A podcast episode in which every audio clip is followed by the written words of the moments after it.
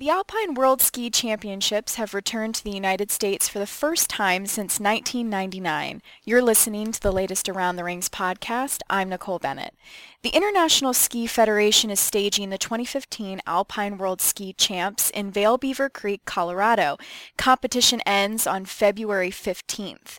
FIS says that all in all, nearly 600 athletes representing 68 countries have entered to participate in the 2015 World Championships. In total, there will be 11 medal events, with 10 taking place in Beaver Creek and the nation's team event being staged in Vail. IOC President Thomas Bach and United States Olympic Committee CEO Scott Blackman were among several top sport officials who attended the first day of competition. Joining us now is Around the Rings European correspondent Brian Pinelli, who's in Vail Beaver Creek. So Brian, thanks for joining us. I know it's kind of early for you on your end, but I just wanted to ask first, how's the host city doing so far? Hi, Nicole. Good morning. Not that early when you take into account with ski racing, athletes and coaches and even media, need to get up on the hill at, 5:30, 6 in the morning. That's the nature of ski racing. But as you mentioned, the first World Championships here in Vail Beaver Creek since 1999. And I think there is an energy and an enthusiasm. I mean, typically we think of ski racing as a traditionally European sport, which it is, and obviously the roots are there. But, the U.S. ski team has a very strong team, and I think the people here in Colorado and probably from the surrounding states have come out in full force. Obviously, we're just about 4 days in, a long way to go. But I'll tell you what, the crowds have been sensational. They built an enormous temporary stadium, Red Tail Stadium here in Beaver Creek. And I'll tell you what, for the first couple of events, which obviously were midweek, the ladies Super G on Tuesday, yesterday we had the men's Super G. I mean, the turnout has been spectacular. I would say the stadium was probably 90% packed, maybe 95%. And of course, today being the ladies downhill with Lindsey Vonn, we expect even bigger crowds. And then tomorrow, the showcase men's downhill. So, great enthusiasm. I think an excellent start. The volunteers are super friendly. And, some of the volunteers here, were involved in 1999. So I think the state of Colorado and the ski racing community in the United States is just thrilled to have such a big event back here in the United States after many years. You mentioned a great turnout so far. What's the weather been like this week? Well, the weather's been pretty good. A little bit of a mixed bag, as to be expected, as always, for ski racing. FIS race directors and officials are used to, making changes and scrambling and moving events around. We started out Tuesday with the ladies Super G, as mentioned, and the weather was good. The weather was really good, a little bit overcast, but other than a short delay and a little bit of wind, which forced them to move the race start down, it went pretty well.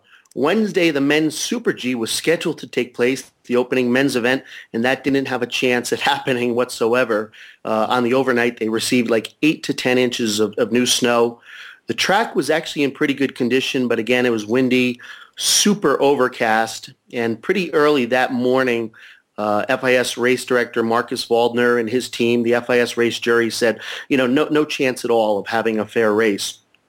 Fortunately, yesterday was a day off, at least as far as competition. There were training runs scheduled, so the FIS had no problem pushing the Super G back one day. And yesterday, the weather was gorgeous. Bright, sunny skies, barely any clouds in the sky. Pretty chilly temperatures, right around freezing, which worked out pretty well. And we had a pretty good race yesterday. So, the weather's been in and out, but the next couple days look good, just getting a little bit warmer. So that could always affect conditions. But, that's ski racing, and everyone here is used to dealing with the changes and delays and everything that goes with the sport. I mentioned earlier that IOC President Thomas Bach had the chance to visit during the first day of competition. What was his visit like, and what were his impressions? What did he talk about with reporters and athletes? Yeah, it was very cool. As we know, Thomas Bach has been on an extended United States trip that obviously included the Super Bowl there on Sunday. He transitioned to Vail Beaver Creek. He was there Monday night for the opening ceremony with FIS President Gianfranco Kasper, Ceil Folz, who's the president of the organizing committee here in Vail Beaver Creek. So Bach attended that. The next day, as you mentioned, he attended the Ladies Super G. He came a little bit early, had a news conference with FIS President Gianfranco Kasper, Sarah Lewis, Ceil Folz, a lot of enthusiasm. I guess Bach obviously has attended many sporting events around the world for many years, but obviously his first ski race in the United States. So it was cool to have him here. It's pretty funny. FIS President Gianfranco Kasper, with his colorful personality, said, of course, we're excited to have Mr. Bach here. It's an honor. He said, however, it's unfortunate he's only here for one day because last week Mr. Bach promised to be the forerunner for the men's downhill later this week, eliciting a bunch of laughter from the international media. Bach didn't miss a beat. He came back quickly and he said, Mr. Kasper, I didn't realize you wanted to get rid of me so early in my term. So definitely cool to have Mr. Bach here for the opening Super G. It was an exciting race. Lindsey Vonn was upset by Austrian Anna Fenninger, and I think Bach enjoyed his time. He was there with USOC CEO Scott Blackman, but Bach departed pretty quickly to head to the USOC for a reception there at Colorado Springs. But I think the FIS and the ski racing community was honored to have him here for the opening day. Which teams and athletes are standing out so far? Sure. Well, we're heading into the big events, as mentioned. Of course, the ladies' downhill today with Lindsey Vonn. Tomorrow, the men's downhill. So far, the Austrians have stolen a little bit of the United States thunder. The U.S. ski team this year has had so much success on the World Cup Tour with multiple winners. High expectations here. Tiger Shaw, who's the president of the United States ski team, said, we're coming in maybe more prepared for these championships than ever before. However, the Austrians have won the opening two races. Austrian Anna Fenninger, last year's overall World Cup champion, won the Super G on Tuesday. And yesterday it was Hannes Reichelt, who missed the Sochi Olympics due to injury. So a big victory for him. But he said, I think the Americans are going to be tough. Again, high expectations with hometown girl Lindsey Vonn here today and next week, Michaela Schifrin. So, it's blossoming into potentially a little bit of an Austrian and U.S. battle, but big fireworks yesterday in the men's Super G. And you mentioned the men's Super G. My next question was, any updates on Bode Miller's condition? I heard he took a big spill yesterday. Yeah, it was a spectacular crash. Bode's first race of the season. He had back surgery about 10 weeks ago.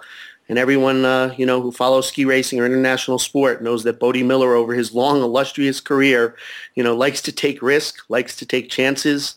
About a minute down the course, he was actually more than a half second in the lead. And he got turned around, clipped his arm on a gate, spun 180 degrees, flipped backwards, tumbled down the mountain. He actually got up and looked okay, waved to the crowd, skied down on his own without help, but he had an absolute huge gash on his calf. You could see the blood, and it looked like he was, somewhat okay other than the shock of a hard crash, but it was reported a little bit later on that he has suffered a torn right hamstring tendon, which obviously will keep him out of the World Championships. And even more significant, it remains in question now. He's 37 years old.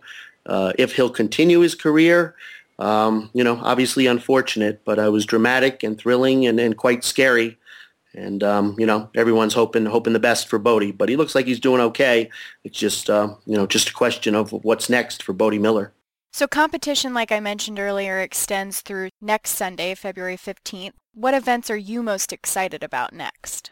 Well, I just think, as mentioned earlier, Nicole, the next 2 days with the ladies downhill and the men's downhill, obviously your speed events, your most thrilling, your most exciting. The men's Birds of Prey course has been a staple on the World Cup Tour for many years, but apparently new FIS race director Hannes Trinkle has set the course faster and straighter. And, of course, the ladies are on a very new Raptor course, which has received high reviews. It's only been run, one time. So I think those are the two exciting events. And next week, of course, we get into the technical events. And just one other note, Nicole, want to mention that there's been a team here from Pyeongchang, 2018. President of their organizing committee, Mr. Cho, has been here with a team of more than 20. They met with Gianfranco Kasper and Sarah Lewis, and With those Olympics now 3 years away, they're observing everything from logistics to security, transportation, operations.